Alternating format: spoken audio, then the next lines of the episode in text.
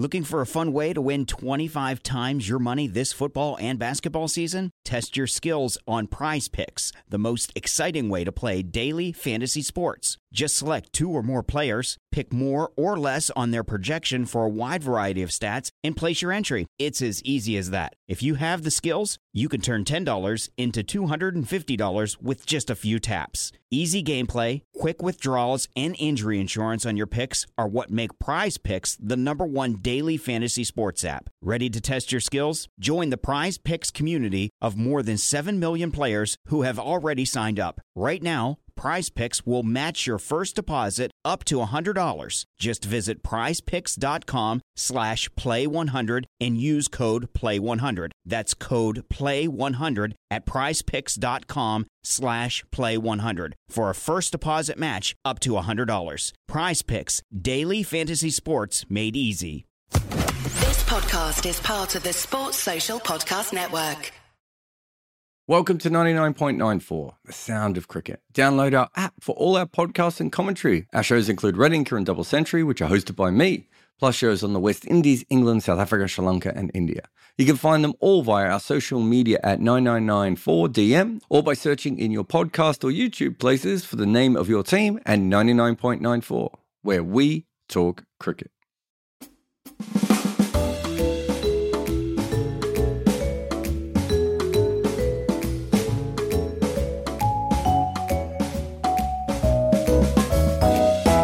Welcome to the Wagon Wheel Podcast. I'm your host, Jarrod Kimber, and this show is part of the 99.94 network. On this show, we record weekly with questions from the audience via Spotify Live. This podcast is funded by Patreon, which you can join by clicking a link in the show notes. And there are many other benefits, but one of which is to ask questions first on this show. Let's get into the comments from our friendly Patreons. Patrons? Patrons from Patreon. I think you get the point. Thomas says, with the light issues in the most recent Rawalpindi test, should we redefine a test match to be a nominal 30 hours, 150 overs duration? So it could be six five hour days or four 7.5 hour days as required for the location uh, being used. He does point out that it can't be shorter than three days. Uh, I'm not sure you can fit enough hours in, into the other days. Yeah, I, I've been wondering for a while. I'm not sure financially I'm not sure financially that Pakistan would take a loss if they had six day tests. Maybe I'm wrong. I'm not talking so much about the crowd, but the money you would get back from the TV. Obviously, you wouldn't do it all the time. You probably wouldn't make your money back from, I don't know, Bangladesh or Zimbabwe or West Indies. But perhaps if you were playing Australia or, um, you know, um, Pakistan, as um, you know, the sort of top four or five teams were playing amongst themselves, there's a possibility for that. And Pakistan's the one that makes the most sense, of course. It's just what you've said, Thomas, requires too much lateral thinking and flexibility. For those who don't know, you know, Test cricket has been played over three days, four days, five days, six days, and then timeless. I think that's right. I don't think there was ever seven day Test matches, um, unless you count rest um, days. So we used to have a lot more flexibility, they, and they used to do that. You know, um, there was there was certainly a point in cricket where people were doing things uh, that made a lot more sense on a per game basis. And then somehow we convinced ourselves that Test cricket was a five day sport. I think Royal Rawalpindi is a place you can't play um, a five day match, uh, you know, without probably it being a day night game. I just don't see how that's ever, you know, we've seen it again and again. You lose so many hours. Um, it hasn't affected the result of this game, but England had to play in a way that no one has ever played before to force that result. So um, I think there should be more flexibility with all those sorts of things. Don't see it coming. Um, I know that, you know, I'd be doubtful that many of the newer test nations will ever see many five day test matches unless they play them amongst themselves. Um, I think more often than not, uh, there'll be four day matches. So there's already a flexibility there. With day night cricket, we have, you know, more flexibility available to us as well. Um, the one thing I would say is that the um, seven and a half hour days of cricket, if you're talking to me as a coach or an analyst or a you know administrator, I'd be like, do I really want my best players being under that much extra stress compared to a normal day? So I think you do have to weigh those sorts of things up as well. Uh, Surf says, as Test cricket has evolved and England's recent batting exploits notwithstanding, what are the expected ranges for averages per batting position in Test cricket? I mean, that's a, you know, the, the global average I can't I can't remember how far this goes back, but certainly since World War II, has hovered on either side of about 32 runs per wicket. It has slight fluctuations up, it has slight fluctuations down. It has certainly had periods where it's been easier to score, and there's certainly been periods where it's been harder to score. Uh, we just went through an incredibly easy to score period, and now we're in a very hard to score period. Um, I do think that you have to factor in the era that the players are playing in. So the the the the idea of England and uh, you know, uh, uh, I I still don't see how another team's going to be able to play like England. It's not that individual players won't be able to do it, but I don't see another team with enough batting talent uh, who can score at around a run a ball in white ball cricket without losing their wicket, who will be able to come into red ball cricket and play with that kind of freedom. So I would say that all the averages probably don't change that much. But if you are looking at a player's average now and you're comparing it to a player from pre 2016, you have to remember that pre 2016 was an absolutely great batting era, and we're not in one at the moment. And uh, that's one of the reasons that England have tried this new style, right? Like, uh, I think they realized that playing Test cricket the way that uh, they were wasn't going to go anywhere. Uh, Lee says, "Do statisticians keep records on slip fielders? Uh, if so, who has the highest catch rate in the current game? Oh, I should know this one. So, CricViz um, hold it, Lee, um, and I'm trying to think.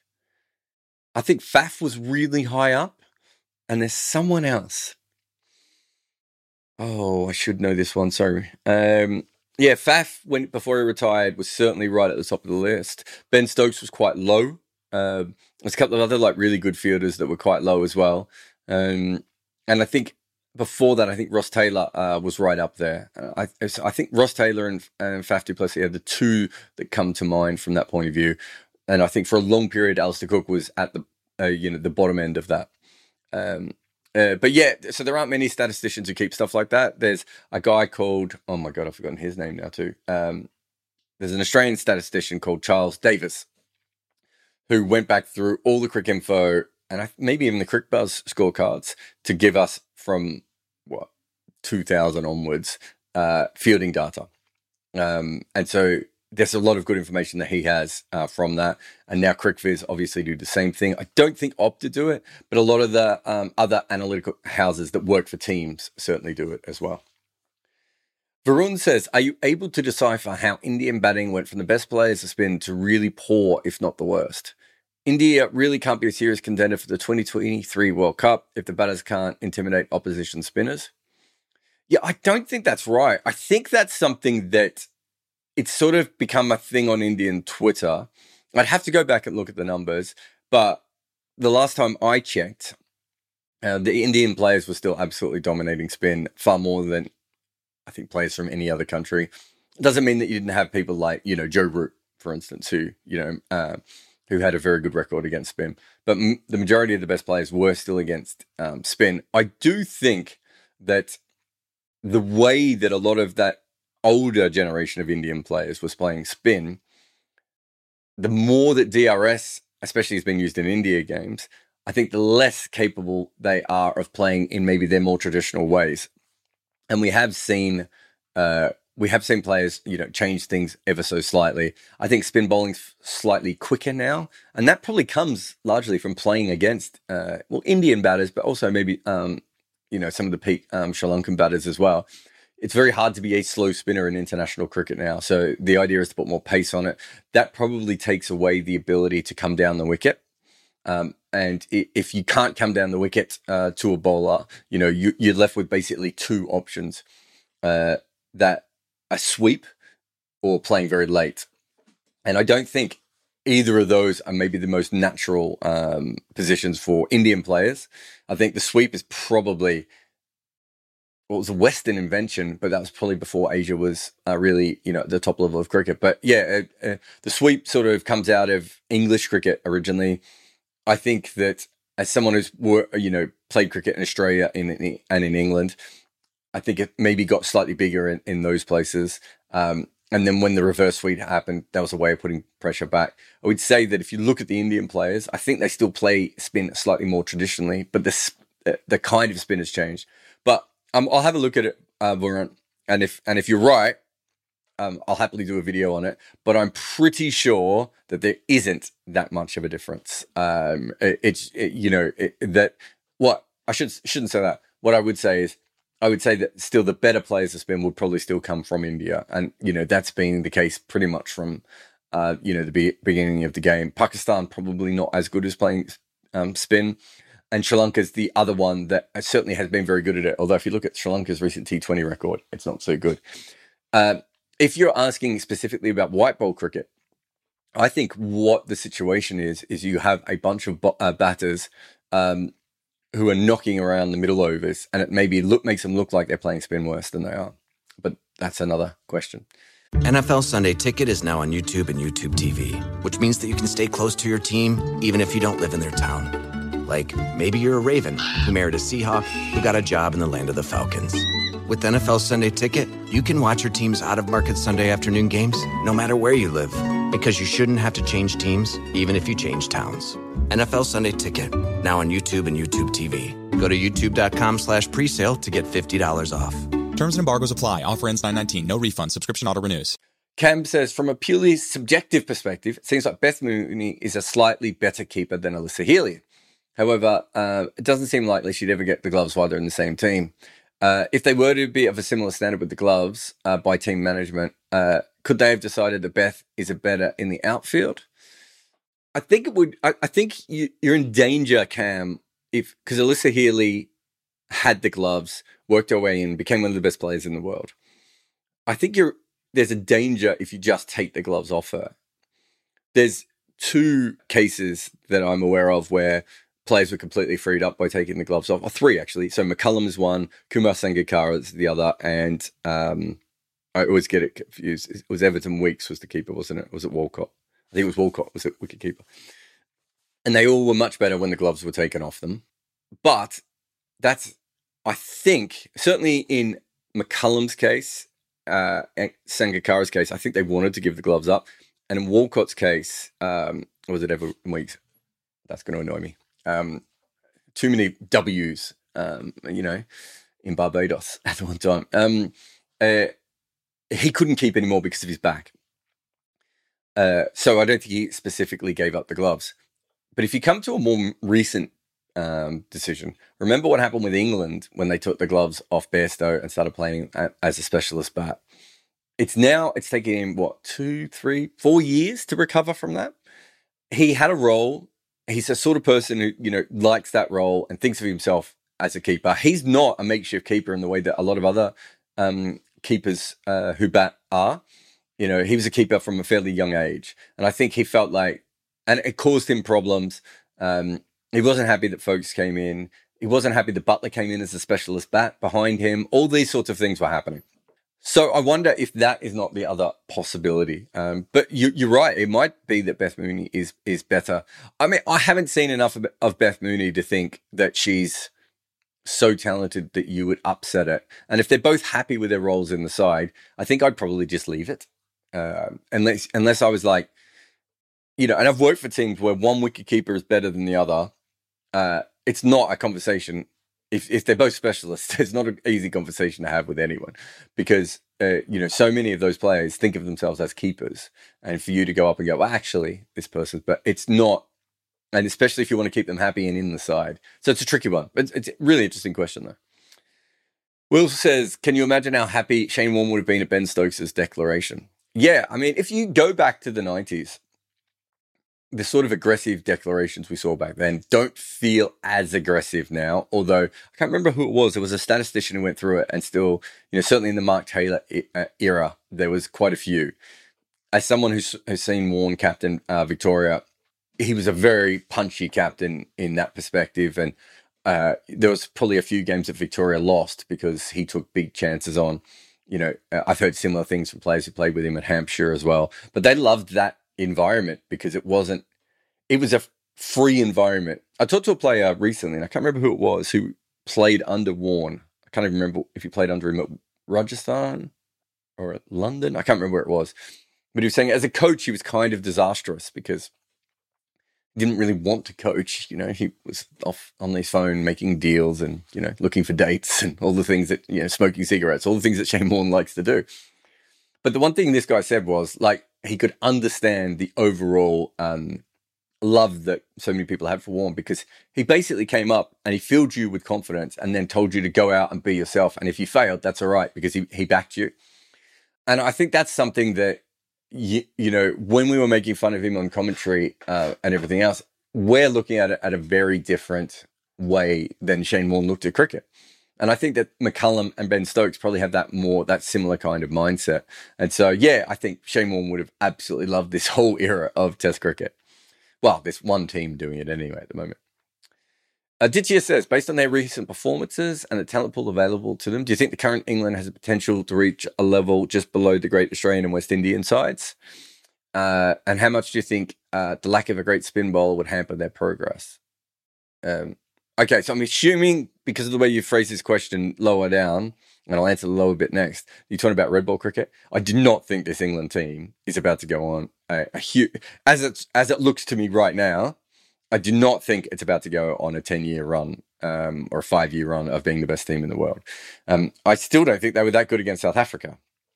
We've still got the rest of this um, a series to go. I, I think that they should still be really patchy when they travel overseas because they won't always be able to get those 20 wickets, which I'm not sure there's anything in the Bazball mantra that I've seen is slightly different than that. Uh, they don't have a great spinner, as you point out, which is certainly, I think, even more so that in the India and um, uh, India, the West Indies era, I think is even a more important thing. So no, I don't think. If you ask me now, that's not what I think is happening here. What I think is happening here is a team has come up with a really unique method that completely fits their um, main skills, but shouldn't work in all places. And so, if that's the case, we, when you track it back so far, it's worked on when the ball was flat and then when the pitch was flat and when the ball was moving around, they suddenly looked like the old England a little bit more. So we're a long way away from seeing them on that kind of run in the red ball game. Uh, so then you say the white ball. Uh, do you, also, do you see their white ball team is the best ever, or do they still rate a little lower than the Australian team of '99 to 2007? I mean, I think they have to win another T20 World Cup or World Cup from that perspective. They have to get equal with Australia on, you know, three major trophies. So they've only played in what 2019. So then they'll have 2023. Um, and they have 2016. Yeah, so they've had more chances in Australia to win. So from that perspective, I don't think so. I also think that Australia was I don't know how to put this, but a more well-rounded side. It would look really out of place in, in modern cricket, but at the time, it was a very you know you had Brett Lee's exp- express pace. Um, you know, for times you had you know someone like Damien Fleming swinging the ball. You had Paul Reiffel, who could hold a bat.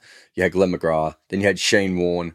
Um, they had Jason Gillespie, uh, Brad Hogg, uh, Shaun Tait, Nathan Bracken, Shane Watson. You know, just you I haven't even mentioned Hayden or Gilchrist yet, right? So I think this is something that me and Bharat were talking about. That pound for pound, the best teams that we're seeing from the West Indies and England, if you uh, sorry, the best teams you've seen from West Indies and Australia, if you line them up, probably look better um, from that perspective. What England has created so far is a system where you can plug in Phil Salt and you can um, plug in Sam Curran and these other players who aren't quite on that top level. Australia did that to a degree, but Australia was still picking based on talent, not on fit. And it, I don't think there was an overall mode of Australian cricket. It was just that they were better than everyone else, and they thought about white ball cricket in a in, in a different way. But mostly, it was talent that I think won that for them. So the England system is different from that perspective. Um, at the moment, I need they need to keep going. But if you told me in five years' time that they'd won another One Day World Cup um, and another T Twenty World Cup, I think I, you know, you'd be finding it hard at that point to say that they weren't something uh, quite special. Um, but that's going to be, you know, everyone is everyone over the next couple of years is going to be trying to work out if there's a way of disrupting this method. And at the moment, I would say that teams haven't quite managed that, but uh, and I don't think anyone can catch up to them in white ball cricket right at the moment. But there are certainly things that you could do with the Indian team. I would have thought, perhaps with the South African team, um, maybe Australia or New Zealand that that that could steal like a one-off knockout game um, against them uh, every now and again. But yeah, that they should. If they keep playing the way they're playing, they should certainly be in the conversation with the best teams. Renee says, uh, "Was was late last time to ask, but what do you make of the super sub rule in the IPL from next year? If they're going to do it, I th- wish they'd just do it properly. Of all the leagues that can afford to have substitutions, just do it. Just have the best batters um, uh, facing the best bowlers. If that's where T20 is going, let's just get there. Super sub rule, you know, I, don't know if the full details were released. When I had a look, I couldn't find anything online of the full details yet. Um, but that the whole idea of the super sub and the X factor and all, all that's nonsense if we're going to do it, let's do it properly. Let's have substitutions. Let's see what that does to the game. Um, I think that's a far more interesting thing uh, than than what they're doing at the moment. The all rounders thing. Uh, see, I don't even think I've been thinking about this a lot. I still think that you will be able to develop in uh, all rounders within a substitution um, setting because let's say you have ten. Let's say you have fifteen players, and you can make I don't know 15 players in your squad and you make three subs or five subs or whatever that may be. An all rounder is still going to be quite important for that. And if you have uh, a player in your 10 batters who can also bowl, that means you now have more than five bowlers. So I still think from that uh, way of thinking that all rounders will still be handy. It's possible if you get to the point of, let's say, I don't know, something like baseball, uh, where, you know, you have you know, unlimited substitutions, that's probably the point at which all rounders would fall apart, would be my guess. Uh, Renee says, hypothetical question. If cricket moves to a 15 aside game like baseball, it's like I just read your question again, Renee. Uh, with each team playing nine batters and six bowlers, uh, which team would improve the most and which team would suffer the most? I feel like England might lose a lot of their inherent advantage while India would basically have all their problems solved. South Africa would be pretty good. I think, I'm trying to think of another team.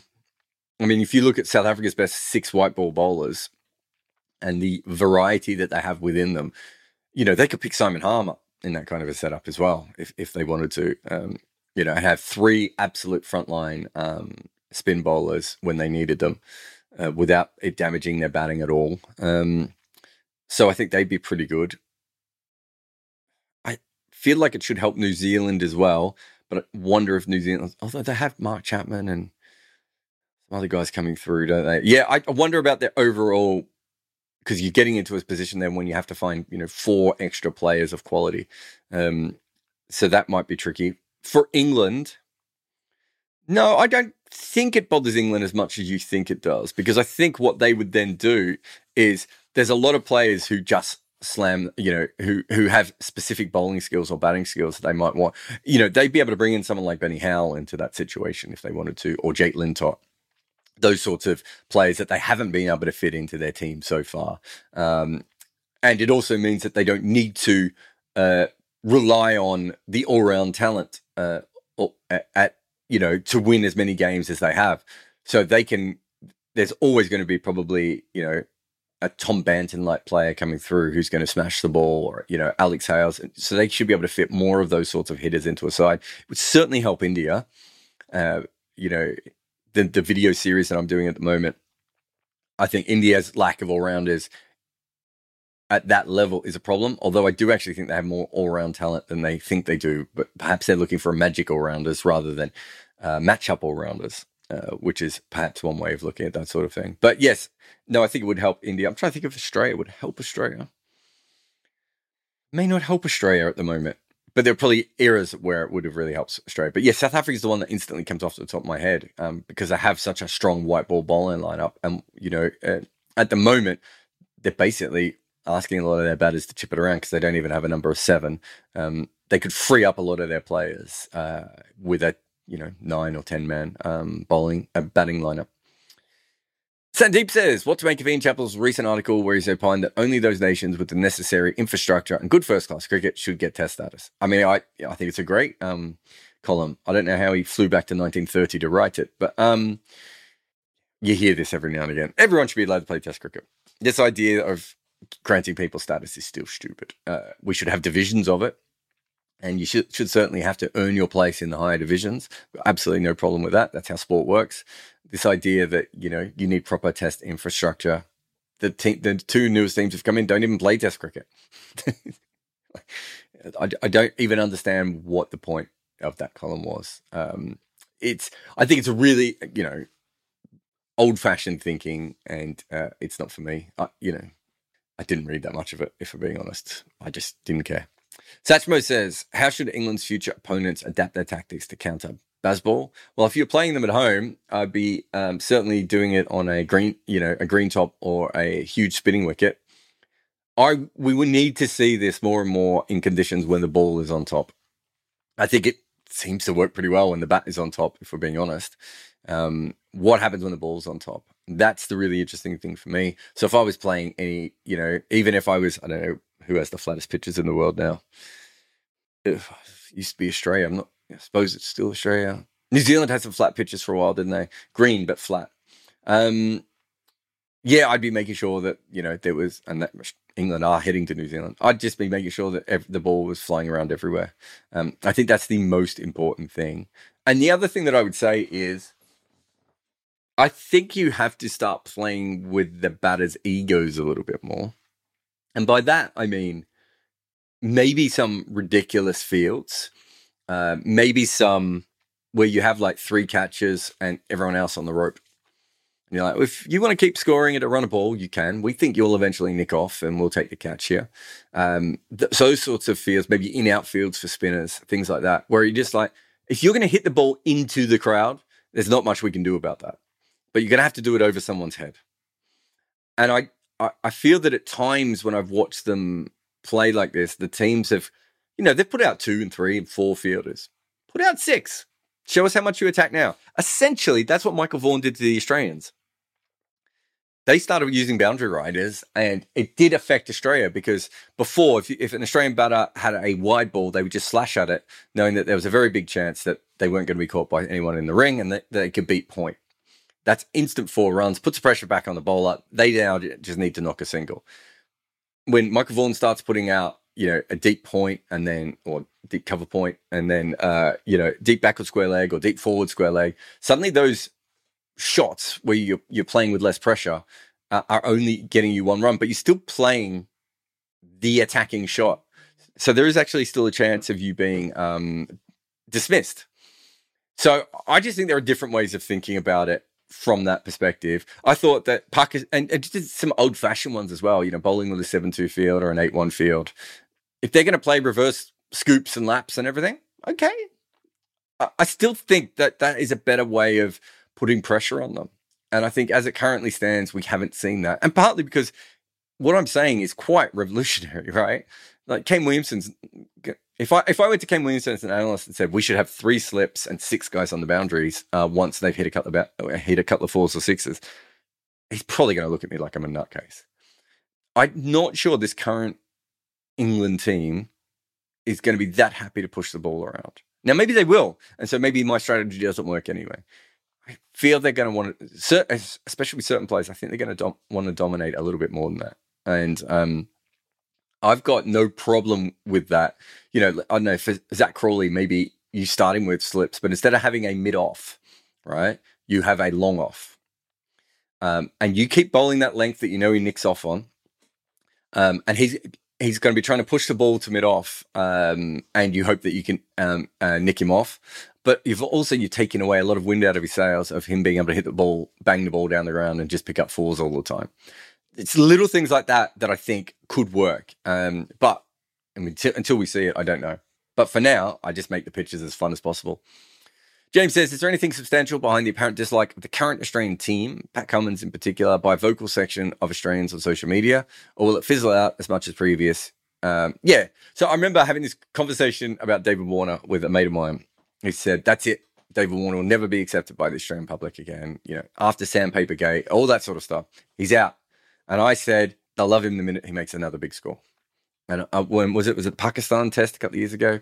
Suddenly everything was fawning all over David Warner. This is a really constant pattern in Australian cricket. When when we're not winning, we're not sledging enough. Uh, when we're not winning, we're soft. When we're not winning, insert whichever nonsense argument you you have. Uh, you know, too, too, much analytics, too much uh, friendship with the opposition team, too much blah blah blah blah. It's just like they're not winning. If they start winning again, all will be forgotten and, and, and things will move back, you know, quite quickly. So uh, I think they lost the World Cup at home, didn't make the finals. Uh, I, as I, have been on the record, I don't think they were that bad, but uh, you know, uh, it is new. It, there's also there's a touch of culture war about all this. I don't know how many times Pat Cummins has been in the Daily Mail with the Daily Mail trying to talk about his um, environmental uh, impact on the world. Um, uh, uh, so there is a touch of culture war about this, and I think I saw this coming a long way out. If you read some of my writing, that these modern Australian cricket was so much different to the Rod Marsh, Dennis Lillee Slug Jordan, if you know anything, that sort of mindset of Australian cricket, that the players aren't like that and they're from a different generation. And there is, I think there is a bit of a cultural war part of it as well. Um, but generally, it doesn't matter how disliked you are as an Australian cricketer. If you make a bunch of runs, suddenly everyone likes you again. Please see Michael Clarke, who was booed at the SCG once. Right? It's it's all bullshit. That yeah. Anyway, uh, James says, how does um, how does a modern international scorebox operate? What is the balance of computer scoring versus paper these days? Did they acknowledge that the umpires, um, uh, like we used to do in club cricket, they still, um, you know, stuff to acknowledge the umpires. You know, in the in the score, they have the light that they flash for the umpires to say that they've seen them put their hand up. Um, I believe that there are some scorers still doing it on uh, paper, but that even those scorers who do it on paper still have a system in front of them for um, computers and everything else. But I think the official scorebooks are still done on paper, but maybe not everywhere. There might be places where that's not the case. I'm, uh, we don't have the official scorers in the press boxes, and so I haven't seen it happen. Um, but from memory, it was still a combination of those two different things that was happening um, last time I checked. I, I certainly don't think it's all digital anymore. Uh, Ian says, after a pretty good debut versus Australia, how do you think uh, Tagenarine Chanderpaul, uh, oh, how good do you think he can go on to be? 26 isn't exactly a child prodigy. Well, he, the interesting thing for him is he was a child prodigy. And somehow the West Indians still didn't really race him into that side. Probably because the, for a long time he, he had a similar sort of record to Brathwaite, perhaps. I don't even know why. I have to go back and have a look at it. I mean, I started following him when he was a teenager. And I've been shocked that it's sort of taken them this long to pivot towards him, only because we've seen other players who just don't look any better than him. Not that I, I thought um, he's you know ever going to be a great cricketer. I would be shocked if he averaged 40 in Test cricket, but I wouldn't be shocked if he was someone who could average you know mid mid to high 30s and do it in a way that was really useful for West Indian cricket. But I don't see him as someone who can break through to the 40 mark. Uh, he he he certainly is a very very good player. And the other thing I would say about him is, unlike many West Indian players coming into the scene, he's he's played a lot of first class cricket. So he may not have a high, huge high upside, but I think the player that we saw um, against Australia is more or less the player that he is, um, and he, that that should be good enough to get you in the West Indies team at the top of the order for a long time. I would have thought. And you know, it may be a question for you know Michelle or Santoki uh, as to why the, they hadn't pushed him in beforehand. But from my perspective, I would have thought he would have already started to play two or three years ago. He has had some form slumps, I suppose, at times in first class cricket. But uh, you look at some of the other players they played, and you're like, probably should have just brought you in. Christopher says, "How much do you think England's new approach will have uh, how much impact I assume you mean I will have on other sides, especially teams just being happy to play for a draw. Well, almost no one plays for draw anymore, so draws have almost dropped off completely. So I think that has already that changed before them. Surely the excuses won't be as valid for both sides if in a few weeks uh, Pakistan and New Zealand play out a high scoring draw. So if you go back and you have a look at the numbers of the West Indies and of Australia, you can see that other teams tried their methods. It didn't work. Now, I don't think this is a brilliant method that will win games for England everywhere, although I'm hoping I'm wrong and it completely changes cricket. But I don't think it is. But if you look at any other team, and yeah, me and Barrett talked about this in the podcast the other day, I don't think there is another team that has the players right now who can do this. So I don't think there is a way of emulating it. It doesn't mean that you can't, you know, Travis Head and David Warner and uh, trying to think of some of the other, you know, uh, some of the other players, you know, Rishabh Pant, and you know, th- there's there's players who can play in that way, but there isn't six players or eight players um, who can you know do what is happening for England for other teams at the moment. So I don't, I I would probably unless you looked at the team and you're just like, well, look, this is what we've got. All these guys have this particular skill set, and we're trying to bat with test players who we know are inferior but have better techniques. Let's just try this. I think some teams will try that. I don't think it will work. Over time, it might be in five to 10 years' time because global batting has changed so much. And maybe England will be the reason that it's changed. That will be the case. I can't see that happening now. Will says, What's your opinion on England's decision to leave Foakes out and continue with Pope as uh, keeper, especially how much Stokes backed him this summer? Yeah, I mean, traditionally, batting at number three and being a wicket keeper should affect your overall runs. There should be a slight regression there. The other problem is if if they do that with Ollie Pope, how quick are they going to be to change back when they realize it doesn't work? Because do you really want to be in a position where Ollie Pope suddenly struggles consistently to make high end scores, which we've already seen him have troubles with in his career, and now you've got, and now you've got this situation where his form is so bad that perhaps you know he's in danger of losing the, his spot in the team. So Foakes comes back in in that situation, or Buttler, whoever, uh, whichever keeper gets the gloves in that situation. And then the next couple of games, Pope just has a normal couple of failures. Suddenly they're in a position where it could be seven or eight games where he's averaging again in the mid 20s to 30s, and his position is in, in, in jeopardy.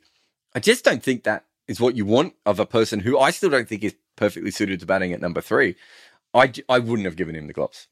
Uh, I suppose is what I'm saying. Uh, all right, let's get in the room.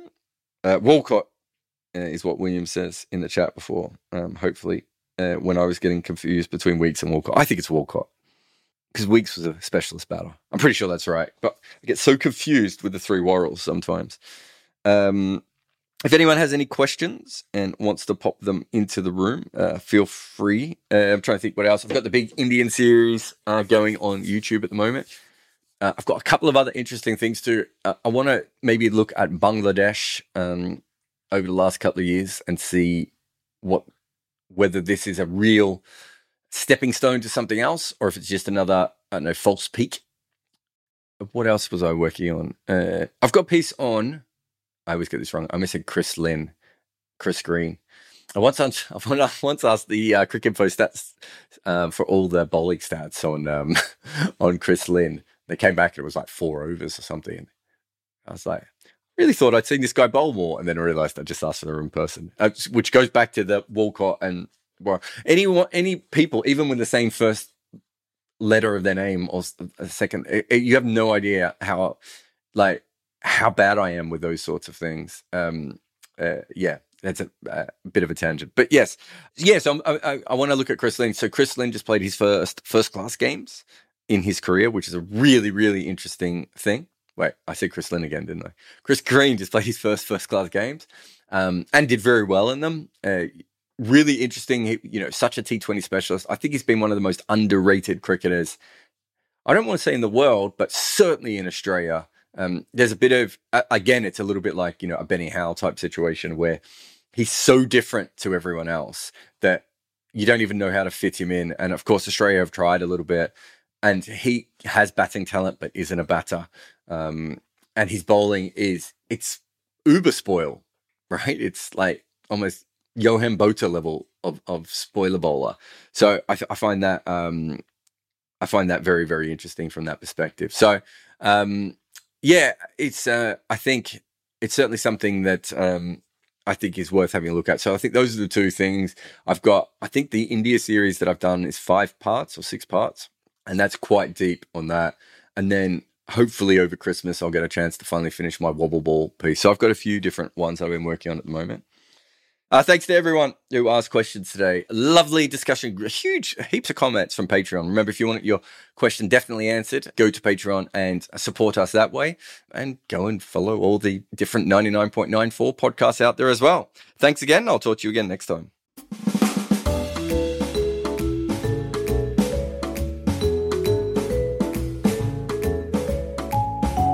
Thanks for listening to Wagon Wheel on 99.94. Remember to download our app or just search for West Indies, India, England, South Africa, and Sri Lanka with the search term 99.94 where you find podcasts or on YouTube.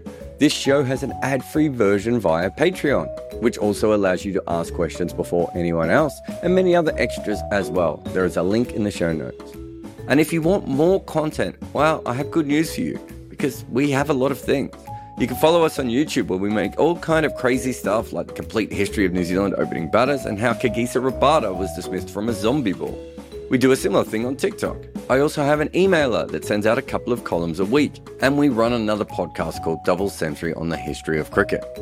This podcast is hosted by me, Jarrod Kimber. It is produced by Nick McCorriston. We also have a great support team from 42 with Rati Joshi on socials, Aurojyoti Senapati producing podcasts, Maida Akam producing some of the shows, and Mukunda Bandreddi as the head of YouTube content. Sports Social Podcast Network.